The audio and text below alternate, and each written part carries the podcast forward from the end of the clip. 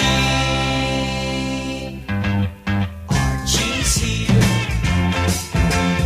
Betty's here. Veronica too. Reggie's here.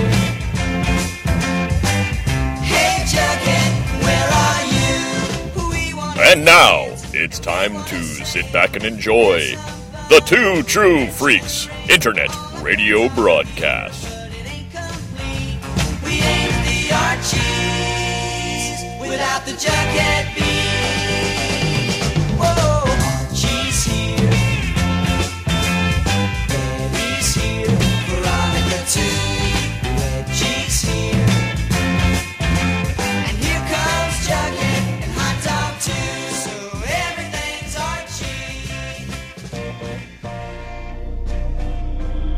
Archie. The Walking Dead.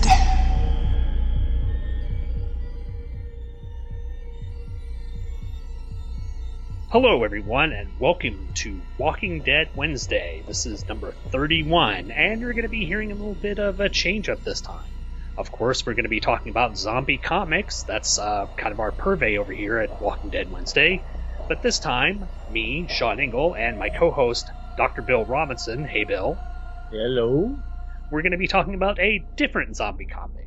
This one is Afterlife with Archie, and we're going to be covering issues four, five, and six of the comic. Because, well, we started with another person over at his show, the Relatively Geeky Podcast, where we covered issues one through three of uh, Afterlife with Archie. And the person we covered it with is the, well, he's pretty much the head honcho over at the Relatively Geeky site. Ladies and gentlemen, I am very proud to have on the show Professor Alan Middleton. That's what I keep telling Emily, but she doesn't believe it just yet. Well, you'll have to... Uh, have to re- reiterate that point a little bit. Hail Emily! Hail! E- Whoops. Wait a minute.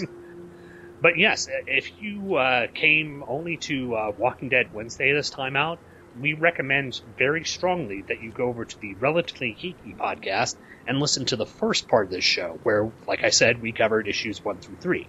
Not only because, you know, it leads into this show, but primarily because everything over at the Relatively Geeky site is an enjoyable listen. Aw, thanks, Sean.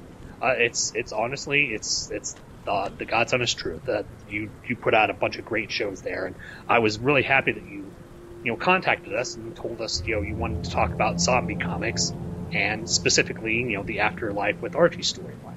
Now, yeah, I mean, I've I've I've pretty much I've evidently been banned from Back to the Bins. So between just one of the guys and I thought Walking Dead Wednesday was the only other chance I had to get on uh, to get on Two True Freaks again. Well, we hey, hey talk to the producer. Yeah, Paul. I, I would rather talk about him. I'm Paul. Just a comic relief lackey. That's all I am. Paul is very, uh, very uh, strict with his guidelines. Controlling, demanding, oppressive. Who, who we That's just a few adjectives that come to mind. Yeah, I like hosts with lower standard for guests, like Sean Engel, for example. Yeah, I'm. Hey. Wait a minute, that was a compliment. Oh, no, it wasn't. But that's o- But that's okay. I'm I'm more than willing to have anyone on my show, and I'm I'm specifically glad to have you on this show. And like I said, you know, this is following up from the show that uh, we did uh, a couple of days ago over at Relatively Geeky. So if you're coming to only Walking Dead Wednesday or Walking Dead Comics, we're going to be covering Walking Dead Comics next time, but this time out we're talking about Afterlife with Archie. So again, go over to Relatively Geeky, listen to the first part of the show, and then come back and listen to this if you haven't already. But uh, we're going to go ahead and start out with uh, the comics for uh, Afterlife with Archie. I'm going to do uh, issue four if you guys are ready to do that.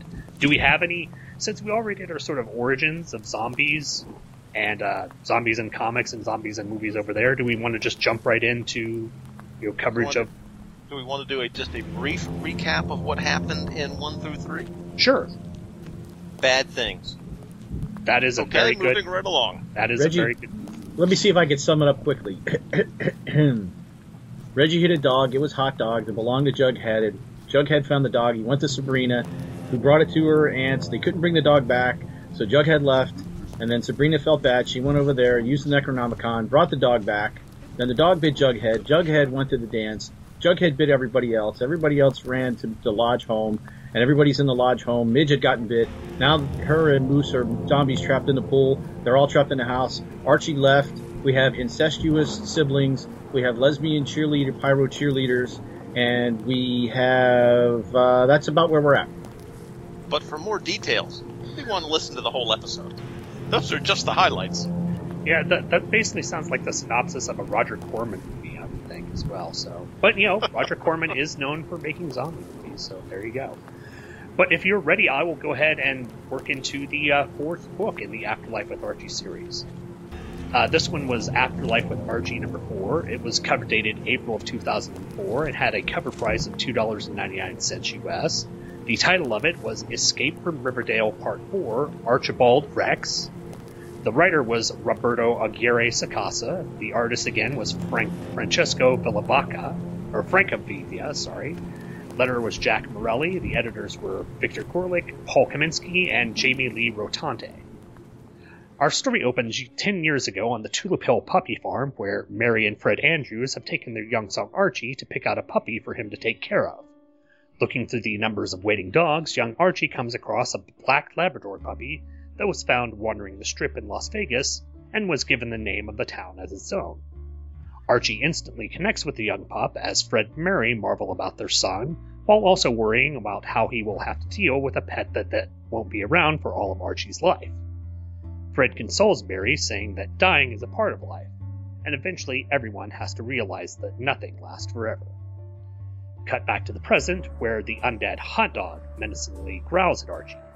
But before Hot Dog can attack, Vegas bursts through the window of the house and stands its ground between the snarling Hot Dog and his master.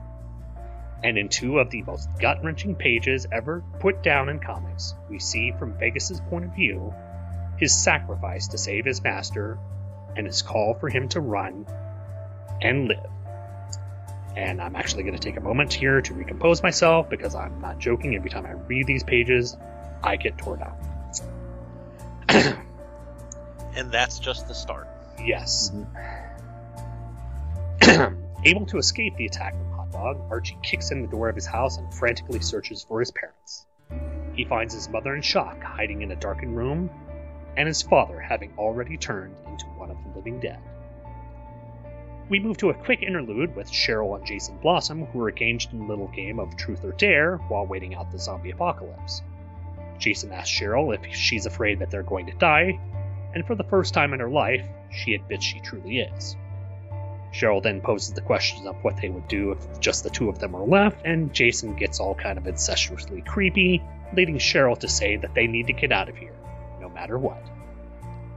Back at the Andrews house, Archie and his mom have hidden away in his bedroom. Fred, outside, hears a noise from the room and lifts up the bed to find a cowering Mary underneath. But brandishing a baseball bat, Archie lures his undead father away from his mom, eventually having to knock him down the stairwell to the first floor. As his father lands hard at the bottom of the stairs, Archie goes to see if he's alright, but the gurgling snarl tells him that he isn't. Knowing what he has to do, Archie forces himself to finish what the fall started, as he brings the bat down on his father's head over and over again. Hearing the commotion, Mary comes downstairs, but Archie tells her that they need to get out of here, now. To make the matters worse, the two are cornered by the reanimated corpse of Vegas, who now only wants to kill his former master. The two head for the garage and jump into the old jalopy, which, surprisingly, starts up like it was new, and as they drive away, Archie swears that he's not going to let anyone die ever again. But that might not be in the cards, as we see Jughead and the rest of the zombified citizens of Riverdale gather in front of the lodge mansion and prepare to lay siege.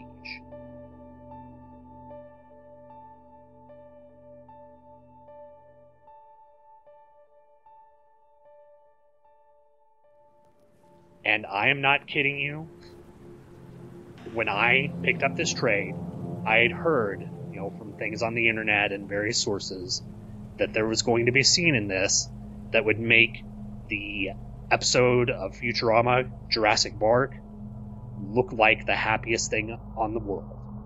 And literally, when I read this part of the part of the trade, I had to put the book down and step away from it for a little while because of how powerfully written and how powerfully drawn that sequence was. And uh, we can talk more about other things in the book, but, you know, I think we need to get this out of the way I, because...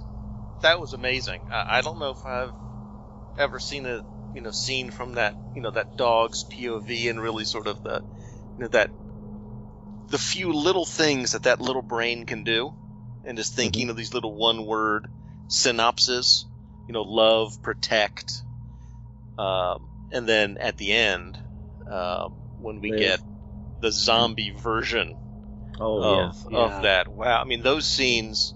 And then it says I mean, kill, maim, yeah. eat food. Mm-hmm. Yeah, I mean, those those scenes uh, have stuck with me for quite some time. Yeah, and the the wonderful thing about this is this is a great draw-in for us as readers. It's a great way to get us emotionally invested in the story because we're getting to see from the dog's point of view. And, you know, we joked in the prior episode about zombie dogs versus zombie cats mm-hmm. and the, the different thought processes of dogs and cats. But here we have all of the great positive attributes of dogs here on display of loyalty, unconditional love, uh, protection, you know, all of those things that, that you know, are are the best uh, in dogs, of man's best friend. And then to see that turned is really heartbreaking. And it's, I mean, it's it's those, what, I guess four pages we get of him picking out the dog. Mm-hmm. And that itself would have been, you know, laying the groundwork for the emotional punch that comes. But the things that the parents are saying to each other about the responsibility of a dog and can he take care of it? It's he's going to outlive it. It's important for the boy to learn these things. You know, that there's, there's, there's things are happening at a couple different layers in those first, you know, I guess three or four pages, the, the flashback sequence. And the intercutting of, you know, sort of flashback to, you know, in between, you know, what's going on at, at the current time is really well done. You get to see Archie naming his dog, and you get to see uh, as, as Hot Dog snarls at Archie, we see young Archie and young Jughead with their puppies and talking about how they've grown up with them. It's and and again you you come back to the the coloring, you know, how the scenes that are in the modern sequence are this sort of muted blue and purple, and the uh, then when they get to the dramatic violence it turns to that sort of reddish orange, and it's it's just a wonderful. And you know, again, Francavilla, a lot of times drawing animals is is not in an artist's right. wheelhouse. Right. Oh, he this man- is some beautiful pictures of, of, of the lab when he when he he's interposed between when Vegas is interposed between Hot Dog and Archie, and the middle panel. It's three panels, but they put three they put lines down. It, basically, it's one picture, but they put panel lines down, so that it centers on one side is Hot Dog snarling. The next picture is the le- is Vegas, and that's just a beautiful, beautiful picture there. And his caption, he's thinking, he's saying Archie Master, and then it shows Archie on the other side of the picture. Mm-hmm. And then the one following after that, where he says protect, the side of the dog, the dog, just even just the shading, because it's a black dog, so it's very hard to draw us in a in a dark environment. But you could see the musculature; it just really looks beautiful. Oh yeah, it's it, it's some of the best, it's some of the best animal, you know, artistry I've seen in the book. And I'm looking at the the next page where you see Vegas and Hot Dog going after each other, and Vegas chomping down on Hot Dog's neck and trying to defend Archie. And you know, I guess you know the the punch that you get from the scene is the fact that you're getting it from the point of view of the dog. You're getting the dog's mentality and what he's thinking. You know, he's trying to protect his master, and you know the the, the things run run my life for yours, live well, Archie Master. It's oh it's so gut plus mentioned. The eyes, I mean I've yeah, I've that, got it, dogs and I've yeah, seen the, you know the, my the, eye, dog look at me like that, and it's very yeah this this was a tough tough two pages to read. Mm-hmm. yeah I that, mean that look is is unconditional love. That eighth and panel the, the, yeah, the eighth panel of the nine panel grid is just amazing. it, they they they completely capture it. And again, like The Walking Dead, which we normally talk about over here, it's all done in black and white. I don't think this would have had the emotional punch if it were not done in color. That, you know, getting that, you know, even though it's simple sort of orange background, that the artist does just amazing things with color and the design. It's just, this is an outstanding comic that I I would put up as, you know, one of the best comics of, maybe not all time, but definitely of this year. It's going to sound like I'm changing the subject, but I'm not. Uh, I don't know if you guys uh, are looking at the trade, but in the trade there are all of the covers and the variant covers mm-hmm. in the back, and especially for the first couple issues, there were multiple variants or multiple, you know, editions, second printing, third printing, et cetera. And there are a couple of those that are dog related.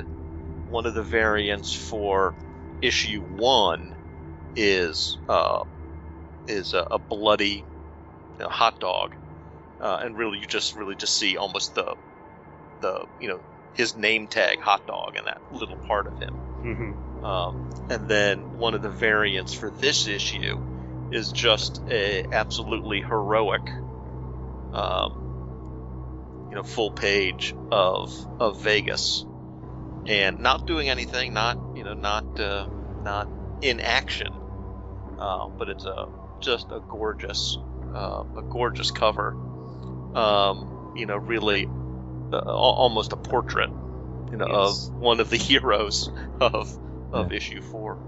I think I had a localized pollen count rise come through here. My eyes are watering a little bit and I'm sniffling. I hear you, so. Brother. I hear you. Yeah, this is this is a tough. As men, we're not supposed to get broken up by things. You know, we're supposed to be, oh yeah, that uh, that didn't affect me at all. I, I wasn't upset. You know, when I when I uh, saw Old Yeller, I, I thought it was a great movie. You know, uh, you know, E T when E T died, no, I nothing happened. Well, it was fine. Well, except for you, Doctor Bill, because you haven't seen E T. Still bitter about the Star Trek thing. Sure, E T Well, one well, one movie. My wife, my well, she, at the time she was my girlfriend. She would be my future wife. Uh, we were watching the movie Awakenings with Robin Williams mm-hmm. and Robert De Niro. And at the end, when Robert De Niro, spoiler alert, um, after the drug that they're taking to bring them out of their stupors and and tics and slight comas that they have, when that starts to wear off and he be, begins to regress. Me and a friend of mine, we're both in the Navy, we're sitting there, and my girlfriend slash future wife is there, and the two of us are, are kind of like, I'm alright, I'm okay. And she just looks and goes, you guys are a bunch of wimps. I'm like, how can you how can you not be touched by that? It's so sad. She's like, oh my god, what a bunch of girly men. She got up and walked away. We're like, See? okay. See, we can we can do that as, you know, it's it's it's different things, you know. At the end of, you know, the end of Star Trek two, The Wrath of Khan. You know, as as oh, men, if can't you're not, take the bagpipes. Yeah, oh. all of that. You know, you you get sucked into characters, you get sucked into character moments, and when it's done well, you know, it it, it does have an emotional impact. And here, it is done exceptionally well. I don't know if we mentioned. But in between the part of Vegas, you know, saving Archie, and then Vegas coming after Archie, in between that we get the just a nice emotional letdown of Archie having to kill his dad to save his mom. Mm-hmm. And this is something You're like, I'll, wow, whoa. This is something I'll, the, that I'll talk about when we cover the next issue, because, you know, for, for the readers, the emotional impact for us is given. We see the change in Vegas. We see him defend his master with his life and then have to come back and be zombified and wanting to take his master's life. You know, that's that's the emotional crux to us, but we'll get into the emotional crux for Archie and having to deal with his father in, in the next issue. But, yeah, this is... Well, uh, I mean, it, it's it's kind of played up a little in that where we saw the flashback before... talking about the origin of the dog as in in what is that, like a one two three five like a fifteen panel grid mm-hmm.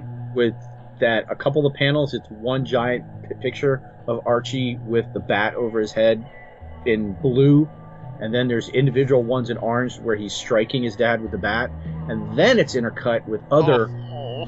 yellow pictures of him with his dad at different points of his life, at a baseball game, at a park, learning to shave, you know, and there's some more pollen in the room, so yeah, excuse me. Yeah, I'm I'm upstairs with the windows closed, and the pollen count is, you know, getting pretty high up here as well. It's and, and again, we you know we we raved about the the coloring in the first three issues, and that again that fifteen panel grid with the the, the multiple colors and each color meaning something different, mm-hmm. representing a different uh, action, is just. It's, it's, it is unbelievable. Yeah, well, then there's the touch of his with the blue ones. He's got the bat raised, and at the bottom panel, there's a hand, and it's his father's hand up. You know, almost like right. it's like, although we know he's a zombie, but you could, you know, it's like, don't, you know, no, don't hit me, Archie. And it's just so it's it's a, this is a very intense issue. And again, something that you don't expect in a comic. That's that's based on characters that, you know, we've always considered sort of, you know, kiddified. You see on the that you see in Digest, you know, at the end of, you know, the the at checkout supermarkets. Exactly. Yeah. Right. Right. The, these are supposed to be fun comics for kids to read, and and we're getting these incredibly dense and touching and frightening stories in here. It's it's a nice it's a nice contrast, but again. The character, like we said in the previous show, the characters don't feel different. It's the situations that they're having to deal with that are different. And it's these horrifying situations and how they deal with them and how they maintain who they are that, that makes this such a compelling story for me. And another thing just on the on the coloring and, and on the art again is that we mentioned there's basically sort of a, a blue-purple... a dark gray, yellow, red, about the only about the only colors are or orange, orangey red. And since, of course, Archie's a redhead and his family members are redhead, there are a couple other redheads. When those appear, there's a really stark coloring because you get sort of the black silhouette, the dark silhouette, and what you see is the bright R on Archie's shirt for Riverdale, and then you really just get his hair. And it's just a really sort of eerie Um, look in some of these panels. Mm-hmm. Yeah, it's now they maybe maybe lighten the mood. All right, my theory was that Riverdale is in Utah. I think the flashback of the dog furthers my theory in that the dog was found on the Vegas Strip, and Nevada is next to Utah. Hmm. Coincidence? I think not.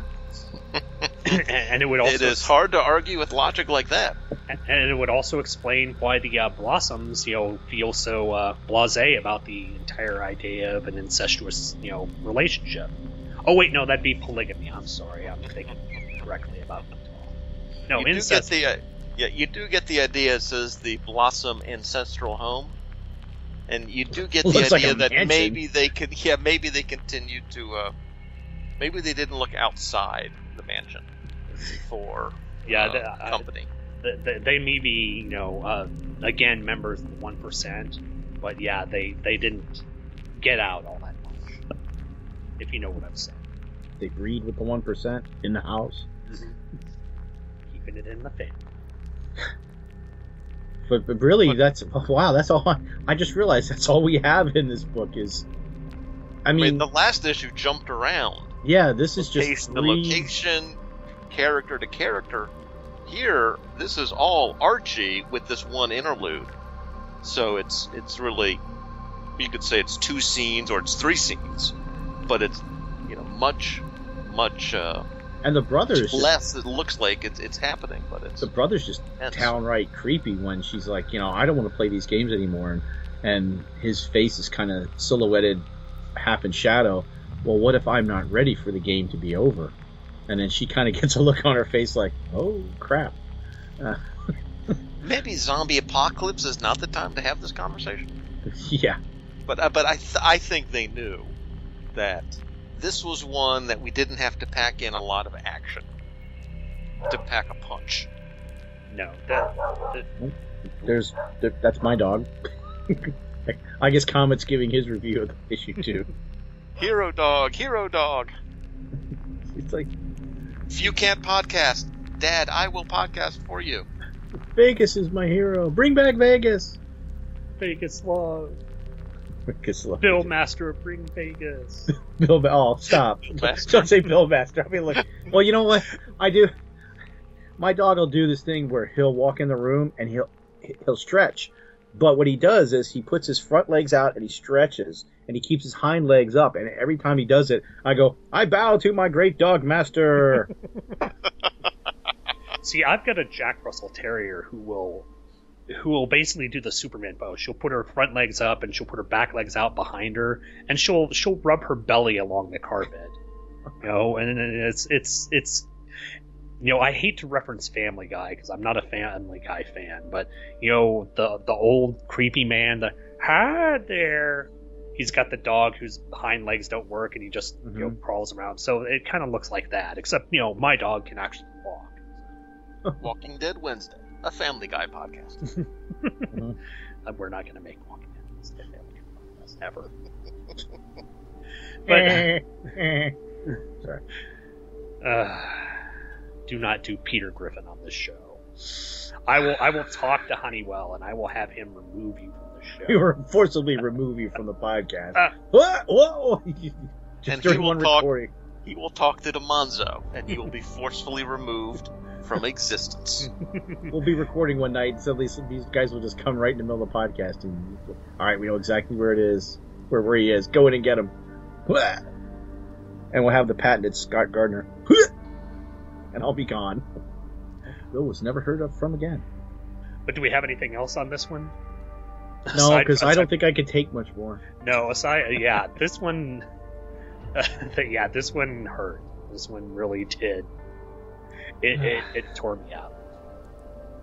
And I'm not ashamed. Everybody hurts sometimes. And now I hurt for a different reason.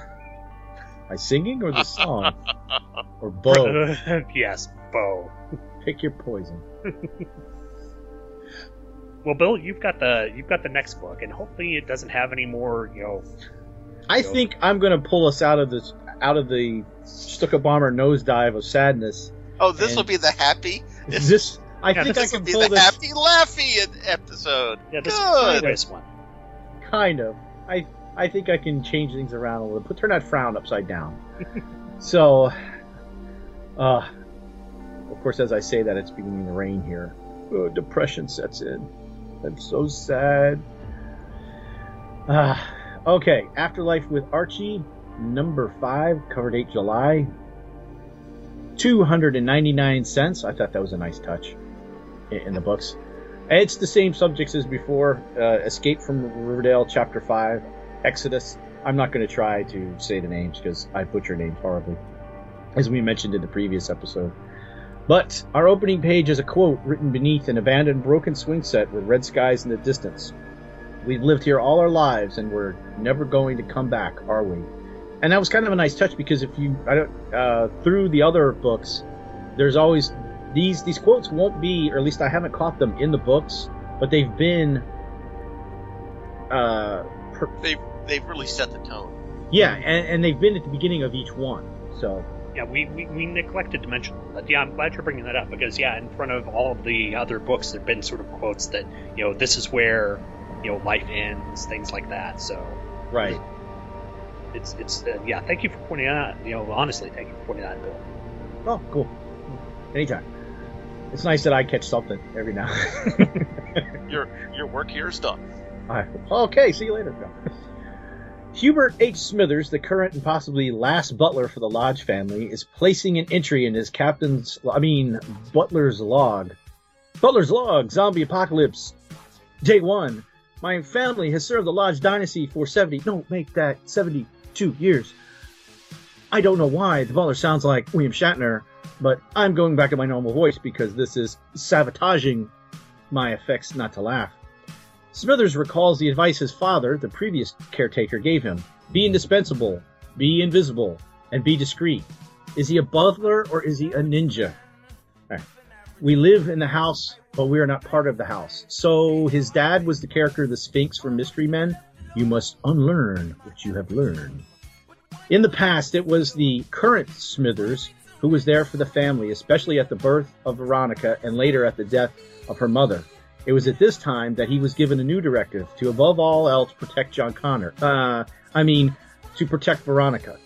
As Smithers walks the halls listening to private conversations, watching dramas unfold on video camera, and judging the new guests as to their fighting prowess, which we should in no way find this creepy. Right.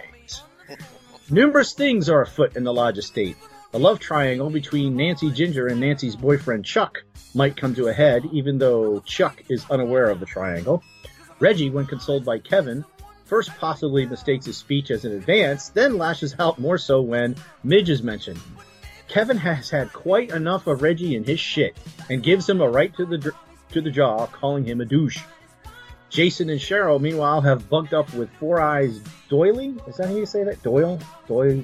Doyle? I... I Dilbert, Dilbert Doyle? Is it? Oh, okay. I wasn't sure right? This first thing. And this whole situation is so creepy and full of innuendo, I am just going to move along. Move along. Move along.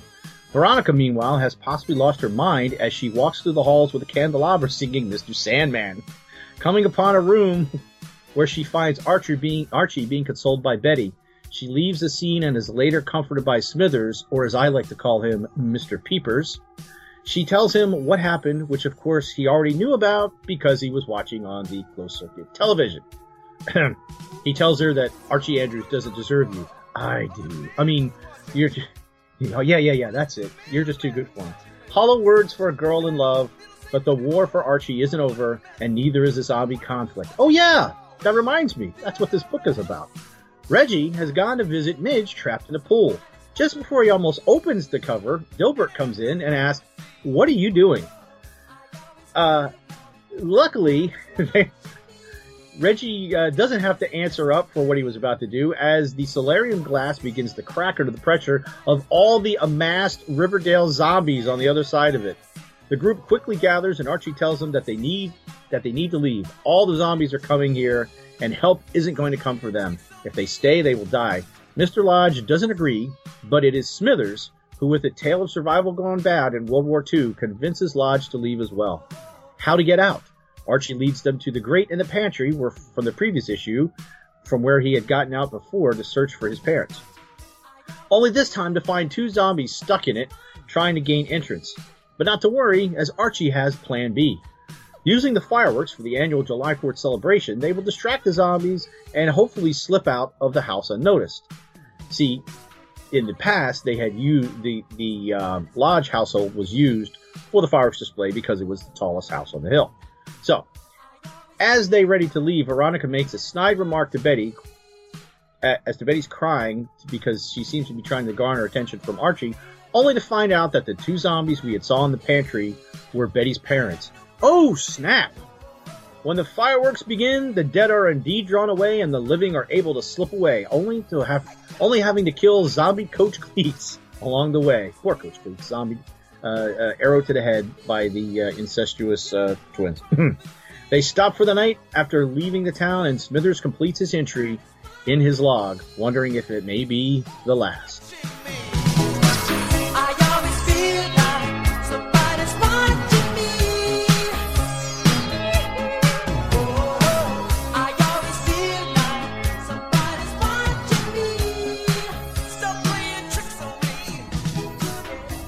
That's all we have for this one.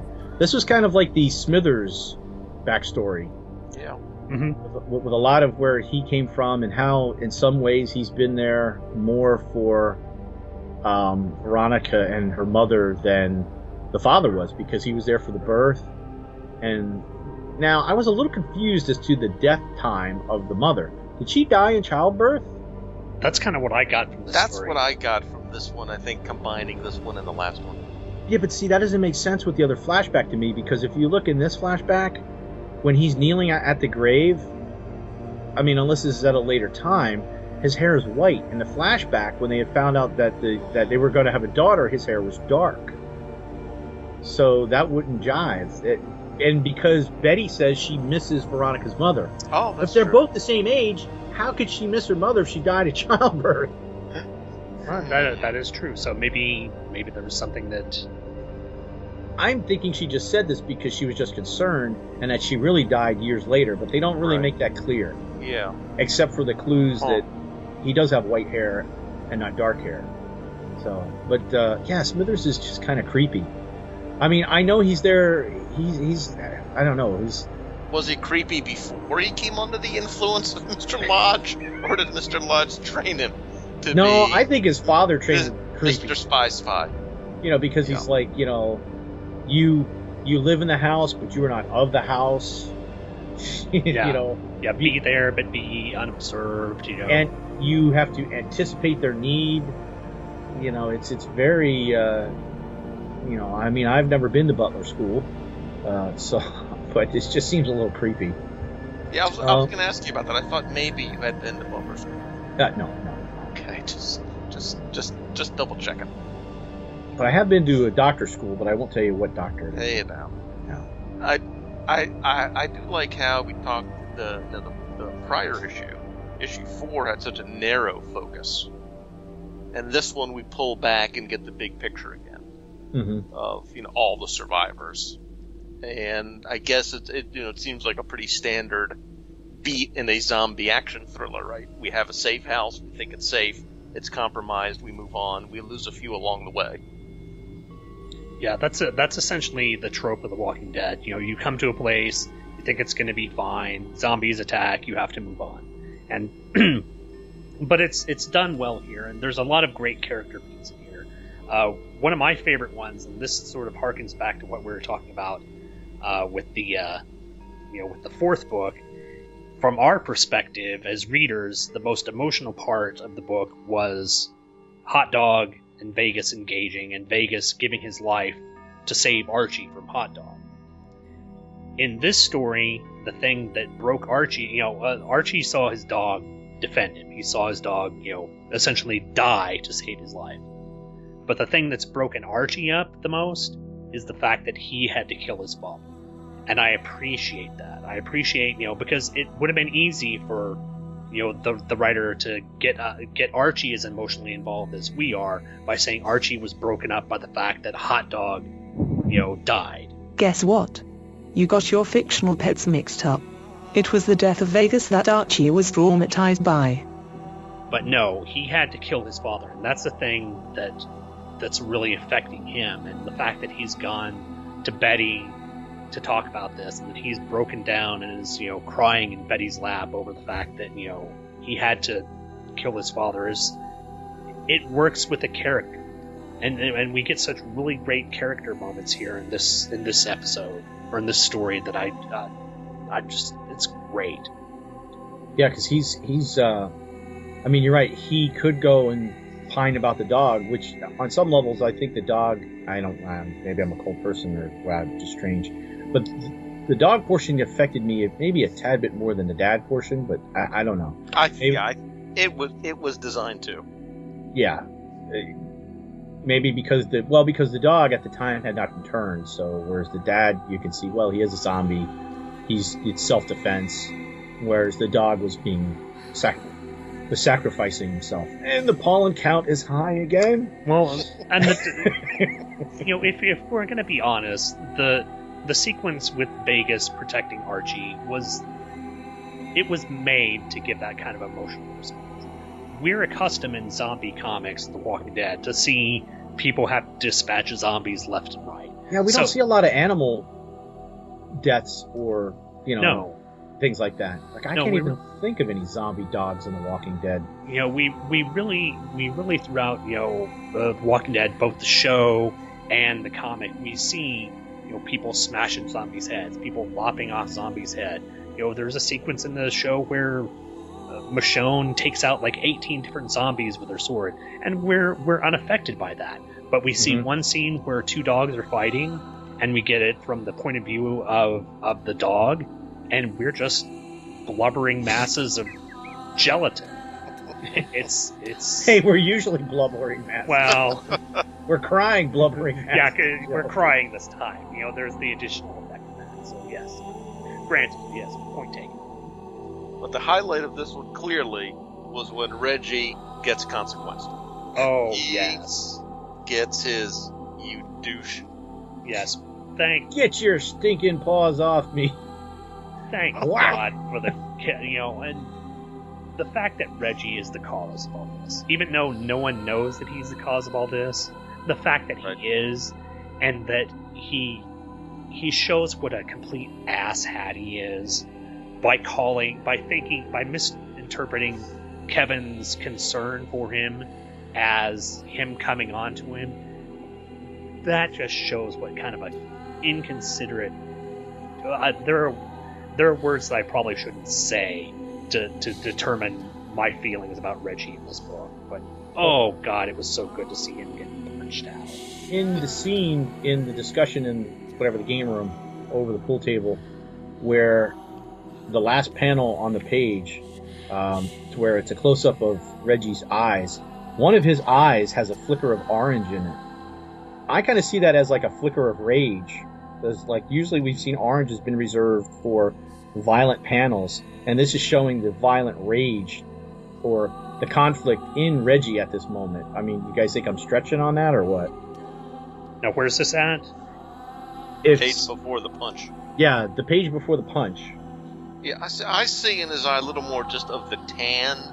Well, no, color. That's, that's that's the one to the left, but the one to the right that's in shadow is is highly is colored brighter. It looks like a, actually it looks like a like a number four, kind of. Right, you know, right. You, and I thought that like maybe that was showing inner rage, but yeah, you know, I'm probably stretching on that one, reading too much. I don't know. I do like that. However, in, in the rest of the book, the next time you see, like, uh, looking at uh, the panels where uh, Reggie's gone to the uh, you know natatorium or wherever the pool is, right, and he's getting ready to. Uh, You know, unleash Midge and Moose. Yeah, he's got a black eye. He's got a big. Oh, eye. Right, oh, right. That. Oh, that's a nice eye. Touch. Yeah. So oh. nice touch. So the fact that you know he he got knocked out by oh he got knocked out by the gay character. That is awesome because then, he was a jerk. What else is cool when they're back at the pool is now it may just be because of the glass, but. In that the zombies behind the glass are it's it's an orange color and the people in front are in a blue color. Right. You know, showing the violence behind the glass. You know, I mean, granted, it's probably because it's a tinted glass, but but still, I, I just thought it, it's just these nice little touches in here. And then right after that, where the zombies are on the other side of the glass, I guess Mister Lodge is up there pumping iron. Uh, he's he's got the dumbbell. Yeah, what is it? I'm working out. Well, you know, you've got the zombie apocalypse. You gotta find things to do. There's maybe no electricity or limited electricity, so yeah, yeah, just lift some yeah, weights. Well, you know, there's, then, no miss, there's no Missus Yeah. Lodge around, so I gotta work off some frustration. Pumping some iron. But he's talking to just, just just to give an idea of the uh, surveillance in the house. He doesn't tell Smithers to go to cameras. Uh, just go cameras two through four. It's cameras thirty-two through forty-one. So that just gives you an idea and of no, the sheer magnitude of cameras in this. And none place. Of them say anything like, hey, that's the room I was in. What's going on here? Yeah, there's there's probably uh, certain uh, websites that, you know, have, would you have know, the rest of that. Have the rest yeah, of have the, yeah. The, Mister Smither Peepers dot com. Exactly. Well, okay. When Veronica, in her creepy, I'm going to sing as I walk through the darkened mansion with a candelabra, I don't know where she's going with that, singing Mister Sandman, that's just creepy, um, comes upon Betty and Archie, sees the whole scene, gets upset, and obviously leaves. Then we cut to the empty camera room, and Smithers isn't there, and there's a little motion line like he's just spun out of the chair. You see it? Yep. And he's... And he's exactly where she was every step of the way. Yes, he's instantly at the bottom of the stairs, miss. I'm like, dude, you are just way too creepy. Well, and it again falls into the thing of, you know, know your place and know what you need to do and be always be ready to serve. So it's it's what's been ingrained in his head to be, you know, Mister Always Watch, always be on the ready to help these people out. So. But they've got um, cameras in every stinking bedroom. Yep. Oh, multiple cameras per bedroom. Yeah. I mean, oh. you could you yeah. I mean, you could you can change camera angles if you need to. There's no doubt. Yeah, that's. But uh, I but I'm gonna lay my cards on the table here. I've always been pro Betty, so. Well, it I looks don't like, I don't mind this. It, it looks like uh, you know Archie may be uh, shacking up with Betty in this in this iteration of uh, Afterlife with Archie. But you know you never know, and that's that's the thing that's carried on throughout and, this. Uh, you know, we never know who's go- Archie's gonna end up with. And uh, even and it finally takes a zombie apocalypse. But maybe mm-hmm. the four-eyed super genius guy, he may have stumbled into some good luck as well. I mean, it's the world's creepiest situation, but you don't mind a roommate, do you? Uh, uh, uh, uh, uh no. Is is that young? Is that young Professor Allen there? uh, uh, uh. uh no, no comment. Uh, and then, I, and then she tells her brother, "Hey, you you can go sleep somewhere else."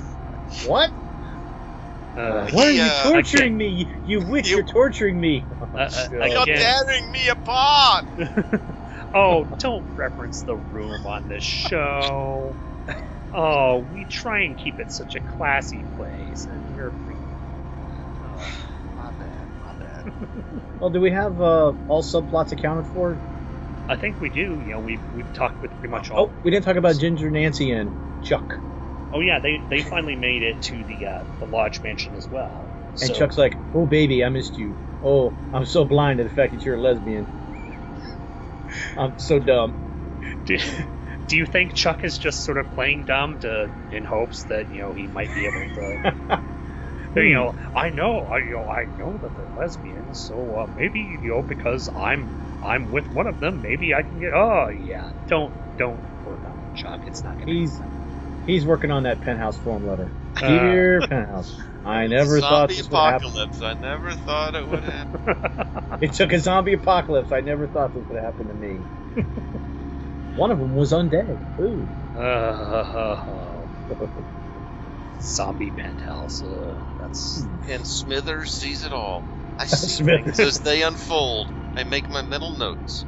And I continue on my way. Because one day I can sell this, the book rights to this for millions.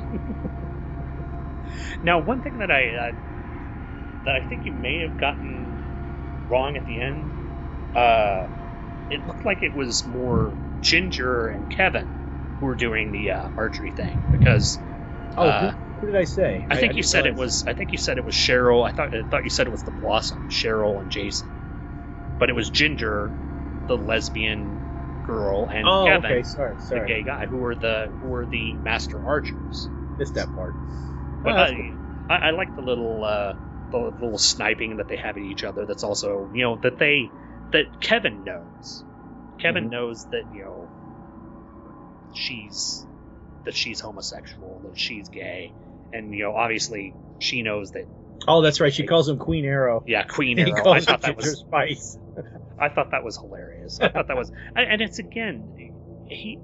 You know, I think the fact that you know Sacasa writes for Glee, he can write this sort of peppy, fun, uh, teen drama dialogue well, but put it into this zombie horror story, and it it doesn't sound out of place, and it also doesn't sound out of place for Archie. It's not, it's not to the level of what I've kind of seen happen on Glee.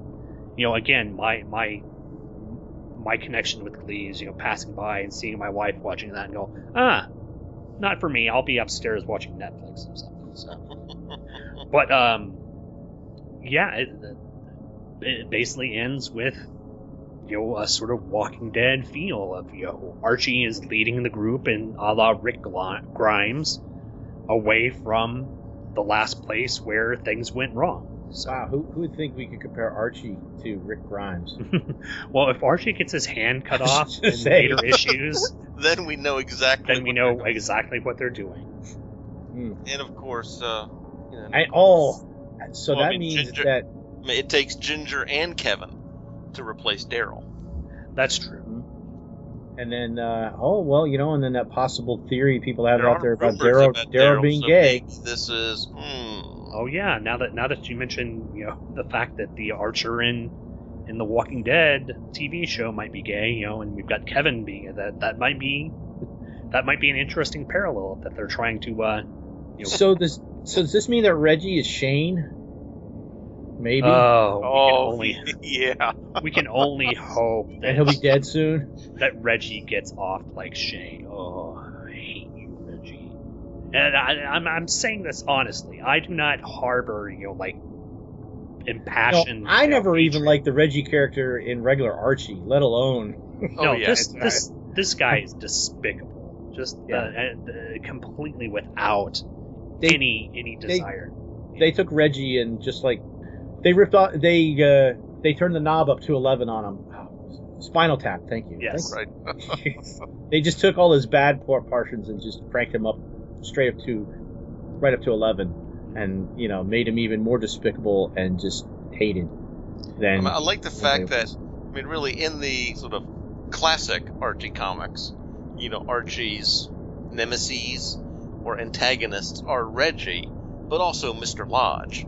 But I, I, I do like the fact that they've sort of turned Mister Lodge around a little bit, but they've kept Reggie as the complete, you know, dirtbag that yes. he sort of always has been.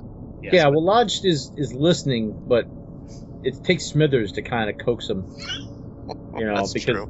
you know, he's like, ah, you don't know, you're a kid, you don't know what you're talking about. And he tells him that story about how his father was in um, a group was trapped in um, like a village in World War Two, right. and his dad shimmied out, went and got help. By the time they got back, everybody was dead. So that kind of makes Lodge change his mind. And then and then they go to that grate to get out, and it's not said there, but you see that Betty has like a like a speechless reaction, which they would probably do that no matter who was there. But you find out later that those two zombies that were coming out of the grate were her parents. And, uh, you know, Veronica kind of gets it back in her face. Biatch! Now, one thing that we did note that in in the first uh, in the first issue, you know, Jughead dies. And we said sort of everybody's on the table at that point. But they really haven't killed a main character off since then. Maybe Hot Dog might be the most, you know, major character. Uh, well, I mean, there was the, there was the coach, but I guess he's not a main character. Yeah, the coach, the principal, the teacher, you know, but not in the main. I would say in the main cast in terms of the. Right. I yeah, guess that, Moose and, I guess I guess Moose and Moose Midge and again, sort of. They're, you know, they're they're probably the closest. Yeah, but they're they're they're just zombified. They haven't been right. Know, they're, they're contained. Uh, they right. haven't really you know. done the whole smash the smash the head and destroy the brains type thing, except for sort of secondary characters. And I yeah, trust, maybe they can reverse the spell and they'll come back. Who knows? Yeah, I, I trust Sabrina and her family to get us through this with no more problems. Well, I, really? Hmm. And I, I actually I kind of think that may be the out that they may take if they uh, bring this to a closure. If they bring this to closure, that the Sabrina and you know, her her aunts will be some way, you know, using their magic to reverse all this. I'm not certain, you know, I, I don't like to delve into sort of fan fiction or speculation about that, but if I were to, that would be what I would think. That would be the out. I don't know. I don't think our next issue is going to quite agree with that. Well, yeah, that's sort of what I was getting at. Well, if you want to, we'll go ahead and jump well, into our next issue. I, I, I just have one more art thing on go ahead. This one. Did you guys notice the last the last panel, the moon at the top? Has a skull drawn into it, into its shading. Oh my gosh! Yeah, it kind of does. Yeah, it's got That's the two awesome. sunken eyes. That is awesome. I didn't even notice that. That is pretty creepy. And it's uh, again, it's not draw. I think the fact that it's, it's subtle. It's subtle. It's not. Oh, yeah. Bam! It's a skull in the moon. You're like. And I, yeah. I, I think the oh, fact okay. that it's done in the the sort of muted blue. Black coloring, and it's not doesn't have that the orange and yellows, so it doesn't have that sort of creepy violence type feel that you don't. You it just don't looks really like a picture of the moon. It. You're like, oh, well, wait a minute. Is that yeah, a... and it doesn't look like the sort of three D. Yeah, oh, that's that's a nice catch, Bill. Ka-ching! Racking up the points. There you go. You you win for this episode. But if we're ready, we'll go ahead and we've got one more book to take a look at. And I think this is oh, the... Sorry, that thunder. You, do you hear that thunder? Yes, I do. Okay. That's a rather ominous start to issue six. but but vaguely appropriate. Yeah. Yes. Uh, so, uh, yeah, we're going to be looking at issue six. Now, as far as I know, this is the last one that's come out. I haven't been by L C S yet, but I think there's going to be... Issue seven is supposed to be coming out at the end of September, so it might be out by the time of this recording, and definitely should be out by the time of this release. But we're just covering up to issue six, and issue six is uh, all the same people, uh, you know, uh, uh, Aguirre-Sacasa, Francavilla, Jack Morelli, or Jack Morelli was letterer, and creative consultant was Jesse Goldwater, and this I was... Go ahead. I, I don't think we've made it clear, but this is not on a monthly release schedule. Yeah, this, this is sort of every couple of months-ish. Mm-hmm. In fact, I don't think they have a specific release schedule. No, I, don't, I don't think they do. I think it's just because, you know, whenever they get it out, they get it out. And to be honest, I don't mind because the art in it, you know, we've talked about the coloring and the look of the art, but the art inside of all of these issues have just been really, really good. And as I mean, as we said, you know, the same guy is doing the whatever... pencils and inks and the coloring. Mm-hmm. So that's all on Francavilla. So it's I think it's when he gets to it, he gets to it, and that's fine with me. And I don't know what else. You know, the only thing that I've seen recently of Francavilla has been he's done some uh, some issues of the uh, Hawkeye comic. Whenever uh, who Asha wasn't drawing it, I think he did a couple of mm-hmm. fill-ins for that. But I don't exactly know what he's doing. Even more thunder. It's it's ominous. Thunder. But uh, this one is entitled Betty R I P. It's chapter one, Witch in Dream House. So we're looking at a, I guess, at a whole new series of books, and this one takes a uh, slightly different turn. On the ampersands of Seaside Beach, Sabrina Sawyer and her boyfriend Harvey Kinkle are enjoying the sun on a fourth of July weekend when Harvey asks Sabrina to go scuba diving with him. Thinking nothing of it, the two end up on a boat headed out to sea, piloted by a mysterious sea captain. Soon after, Sabrina and Harvey are under the waves, exploring an ancient coral reef without any oxygen tanks. But nothing seems out of place as Sabrina realizes she's dreaming. But suddenly, Harvey is gone and Sabrina feels as if she's going to drown.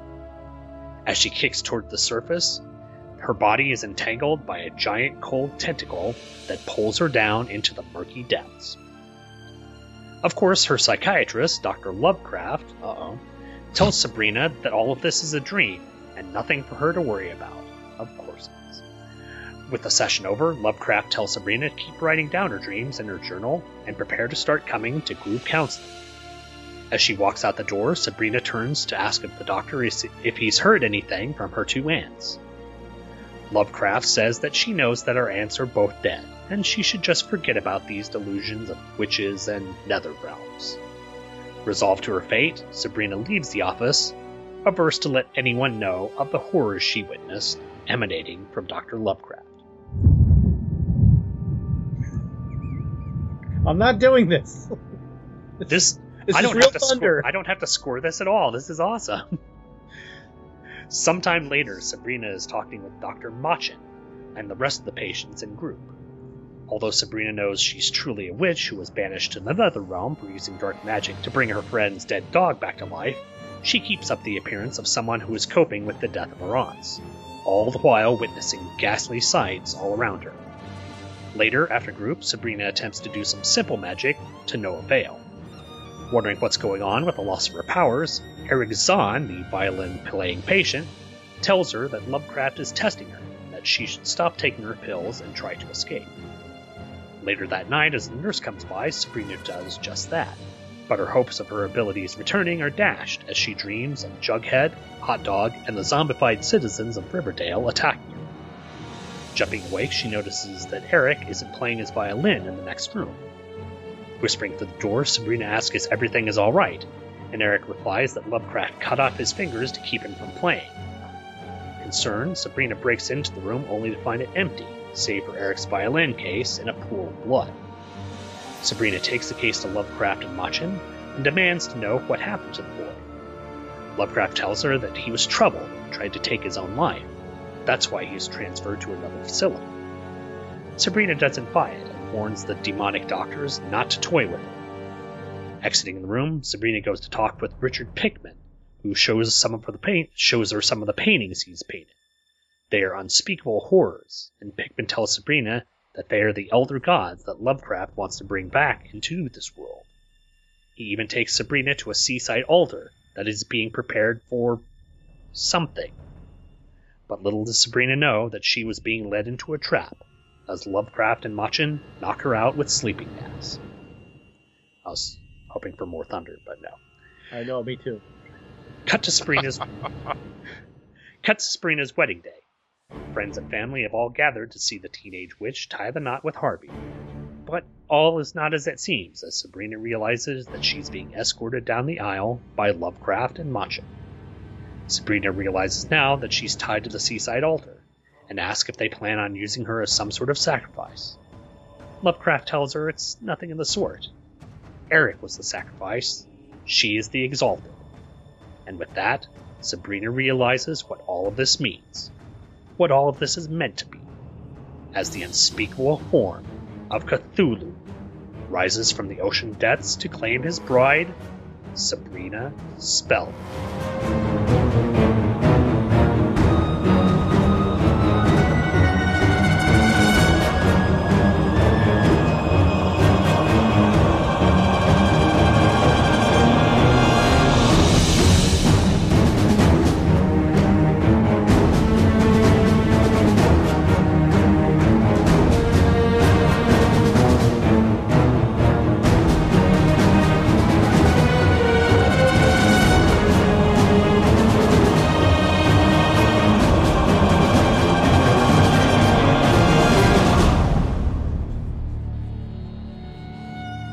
This Wait, issue went sh- somewhere I wasn't sh- expecting.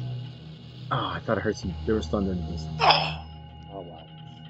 But uh, yeah, this one, this one's a complete change right now. I'll have to admit, I had to do a little bit more research uh, in getting notes for this oh, yeah. this issue because I was aware of H P. Lovecraft. I've seen a couple of movies like uh, Reanimator, and I think I've seen From Beyond, which are kind of based on the stories of H P. Lovecraft. I've read a few things from H P. Lovecraft, but uh, my knowledge base of him is pretty limited aside from that.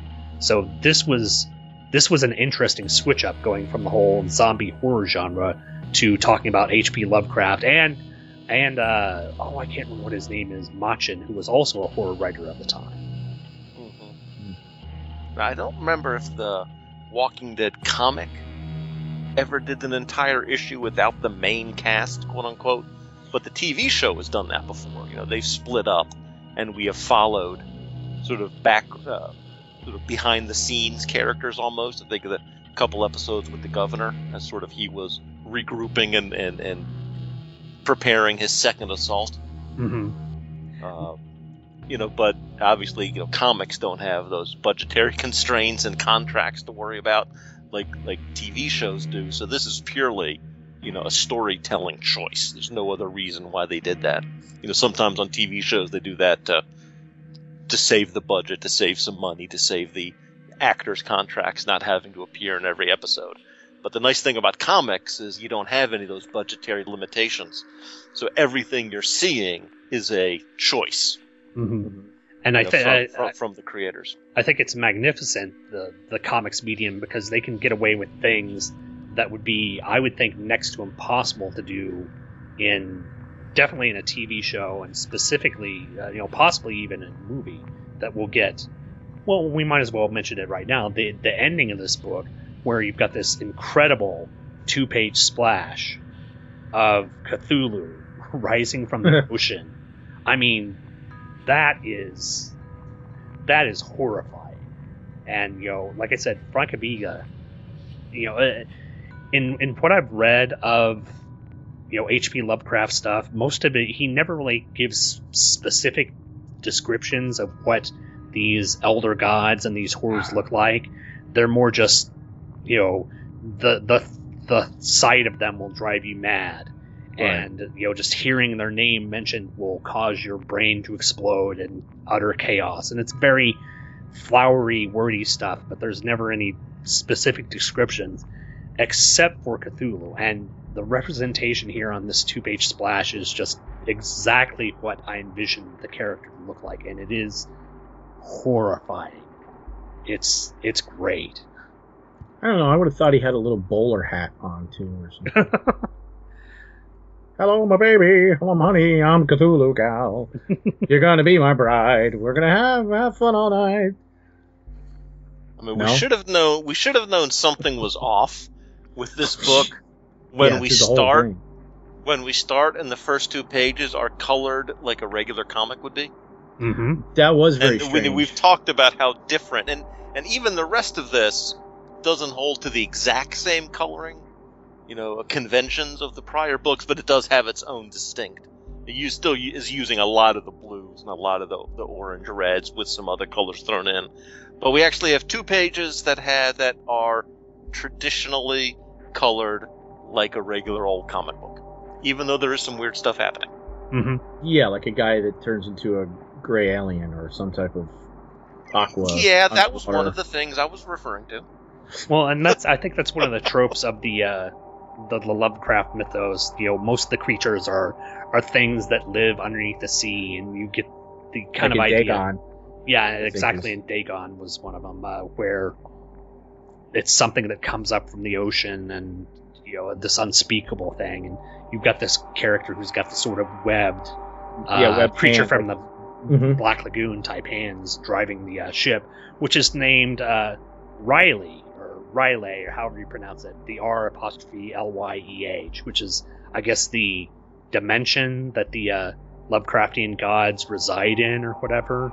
Uh, again, I don't know all that oh, really? much about oh, Lovecraft. I, I thought it was Brooklyn.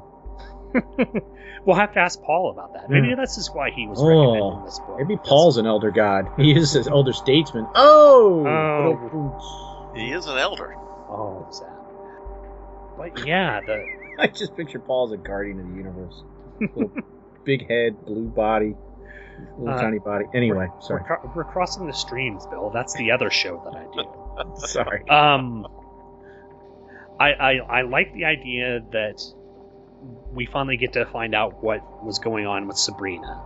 You know, uh, obviously in the first book, she was sort of banished away to another realm and given that matrix, you know, mouth sheath to put over her mouth so she couldn't speak.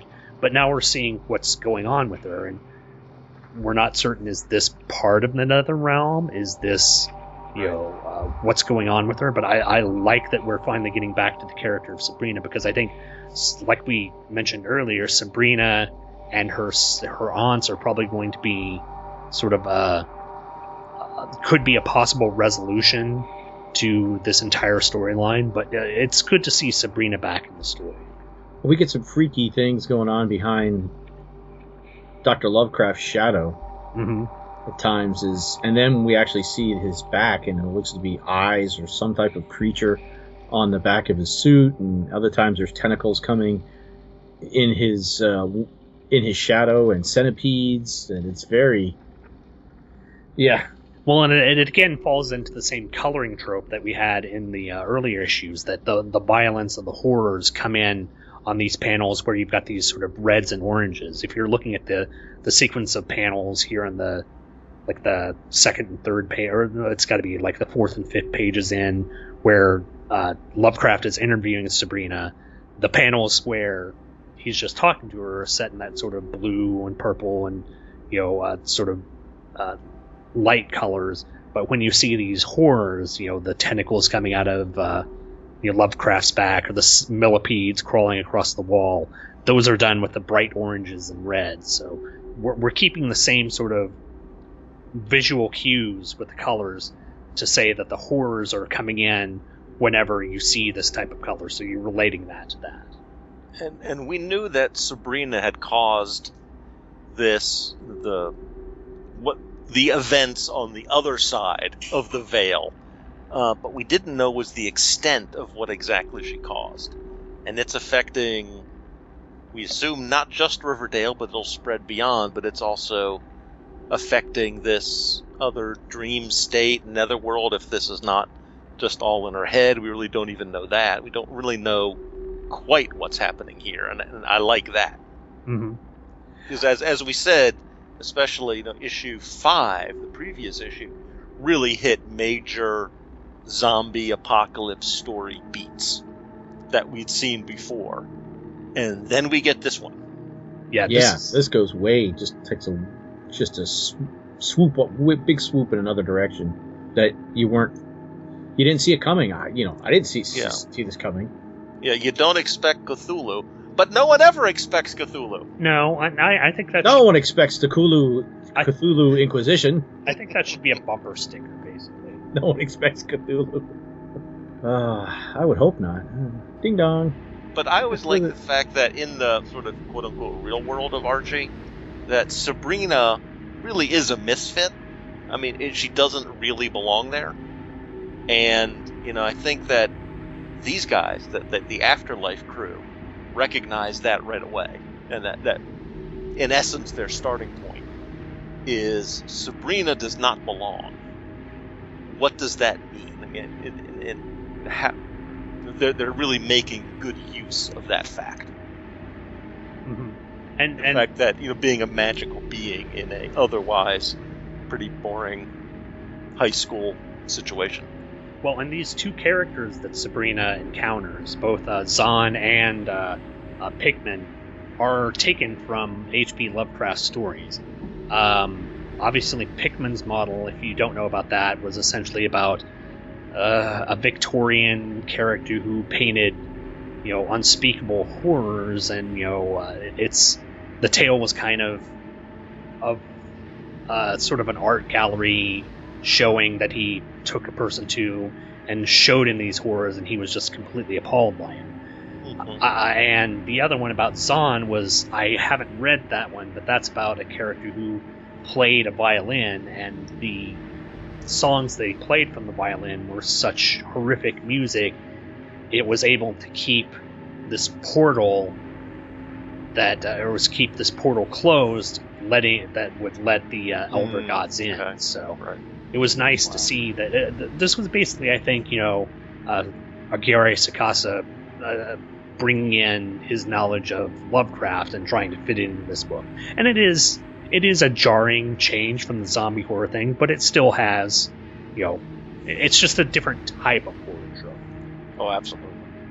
Well, you know, you guys had mentioned earlier that maybe Sabrina or her aunts will be the resolution of this, but it's her aunts that are help that are helping to tie her up on the on the bluff, and are actually standing off to the side, you know, watching what's going on as if they approve, you know, that he that she's being chosen by Cthulhu to be his bride. I mean, it's uh, I don't know. This is I'm I'm curious as to where this is going to go.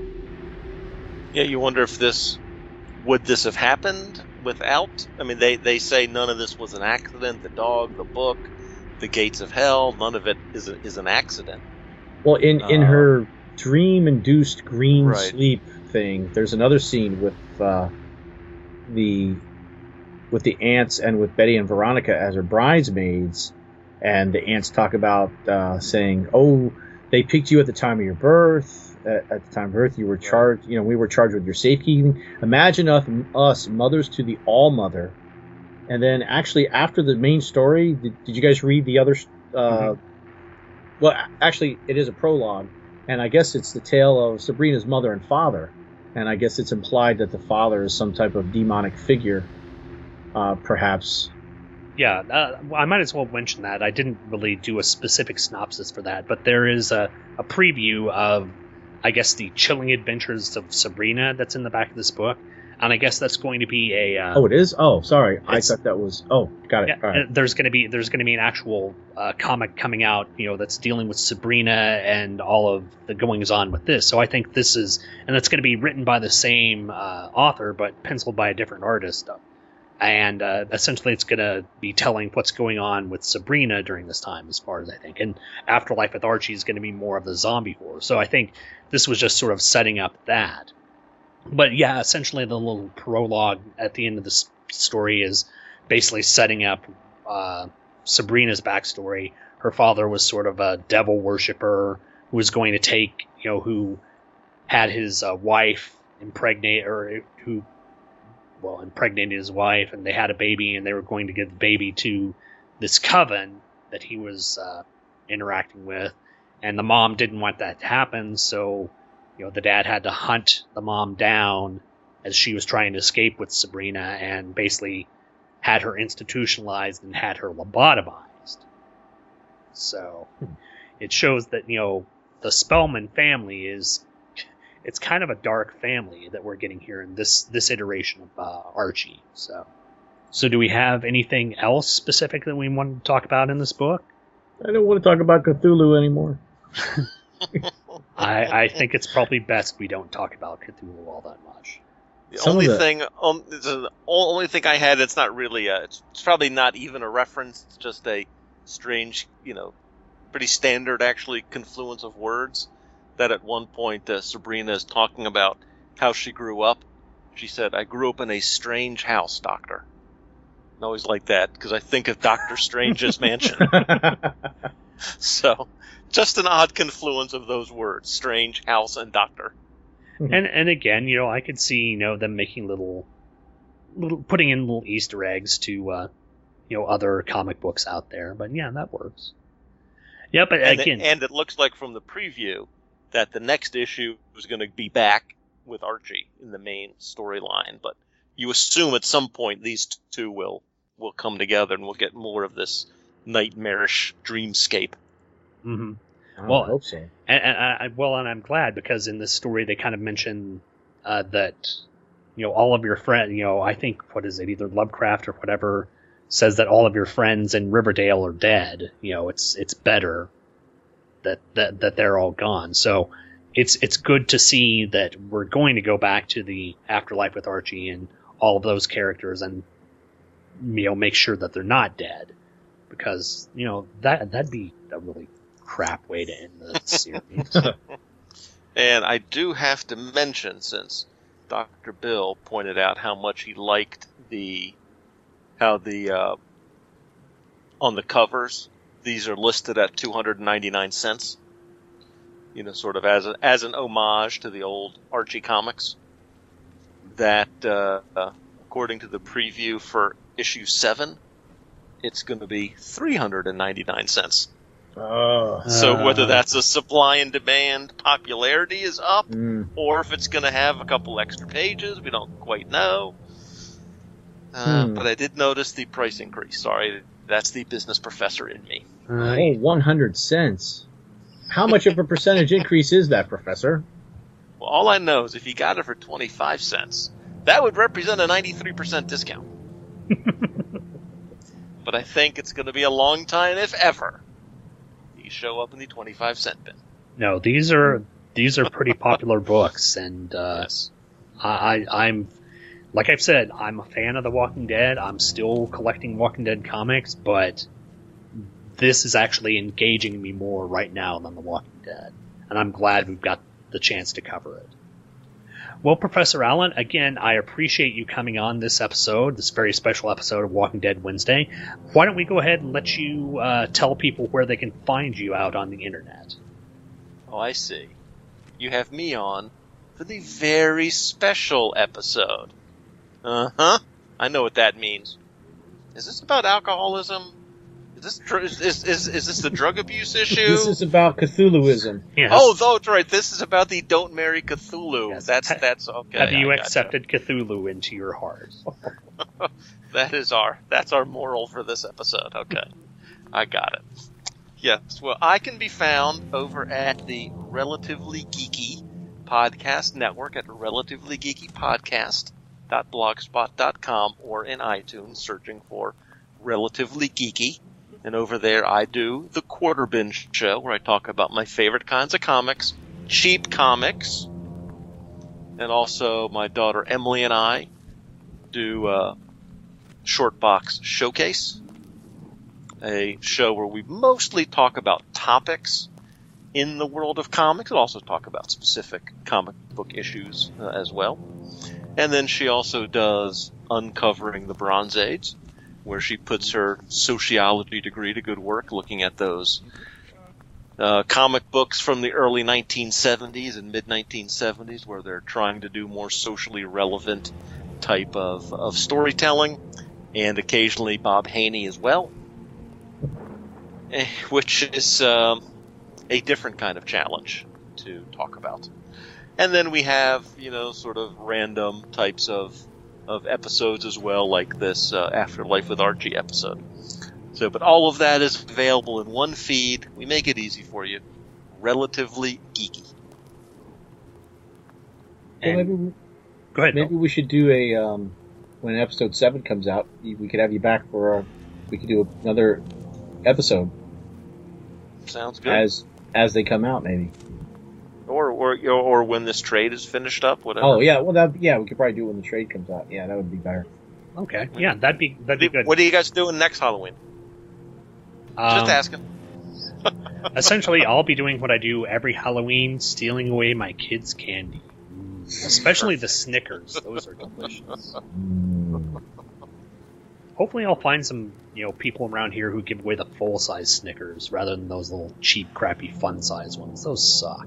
Just, just don't take any apples. Oh yeah, because apples, mm-hmm. apples have razor blades in them. Mm-hmm. Or needles, or or they could have been dropped from the hand of a person who was bitten by a zombie and made a wonderful, wonderful splash page. And you have a zombie-infected apple. Ugh, those are the worst. But anyway, sometimes I think my sometimes I think my iPhone is zombie in, impaled apple. It has a zombie. Bite out of it. The I O S's are so usually funny in my head. those those, I, those I O S's are usually uh, you know a pain in those the butt. Those are pretty demonic. So yeah, you know. Here's a new patch. Here's a new I O S. Here's the first patch for it. Here's the next patch for it. Really? Mm. Thank you, Apple. But that's it, folks. I guess uh, we're gonna we're gonna call this one call this one over and. We'll catch you next time on another episode of Walking Dead Wednesday. Thanks again, Professor Allen, for showing up. Thanks for having me. Hail, Professor Allen. Hail, Doom.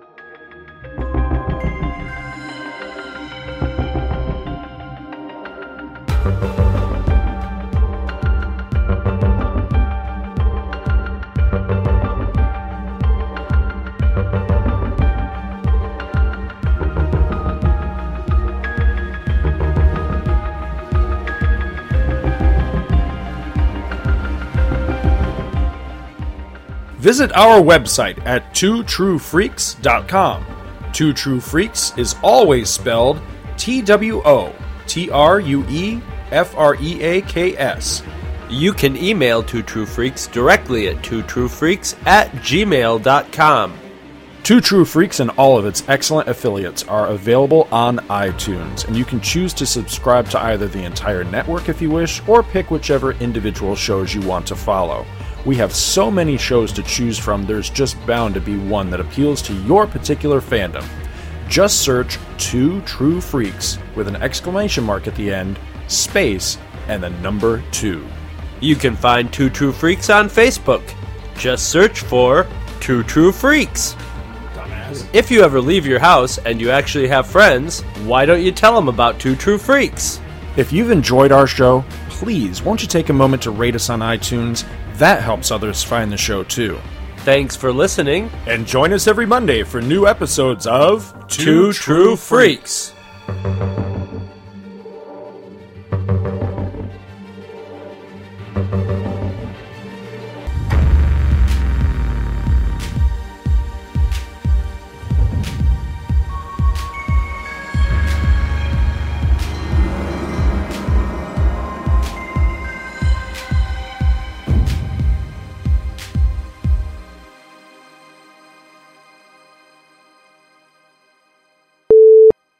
Hello. Okay, are we back, everyone? Yep. And we're back. I am recording, and it all looks good. I will do a backup just in case. And we're back. Gonna do an Andy Leyland. Next time. Next time. An all new Walking Dead Wednesday. I still like. I, I still want to do a Professor Allen here. Hey everybody. Do, do my tra- hey everybody, Professor Allen here. Hey everybody, Doom here. You all shall bow down before him. Uh, okay. Issue five of Afterlife with Archie. If I can get to the front page. Do, do, do, do, do. No, I went to the back page. Dummy. Yeah. Please edit this out. Okay. Oh, yeah, of course I will. Sure. Yeah. Oh, come on, man. Paul makes Sean, me sound bad enough. Sean, I'll edit it into the last episode. if, that, if that's fair. Smart ass. You know, oh, God, I'm blanking out. Um, oh, uh, Doctor Bill Lockup. Accessing, accessing, stuck in a loop. No thunder. Damn. Did you hear my wife down there? No. Thank you, honey. What did she say? I thought I heard something. She said going to Krypton. my my wife loves to mock me whenever I'm doing this, so. It's not like Spataro's acting me on any shows recently. Oh. I, I mean, if it, if, if, if it if it weren't for Sean, I'd never be on this network. Oh, my God.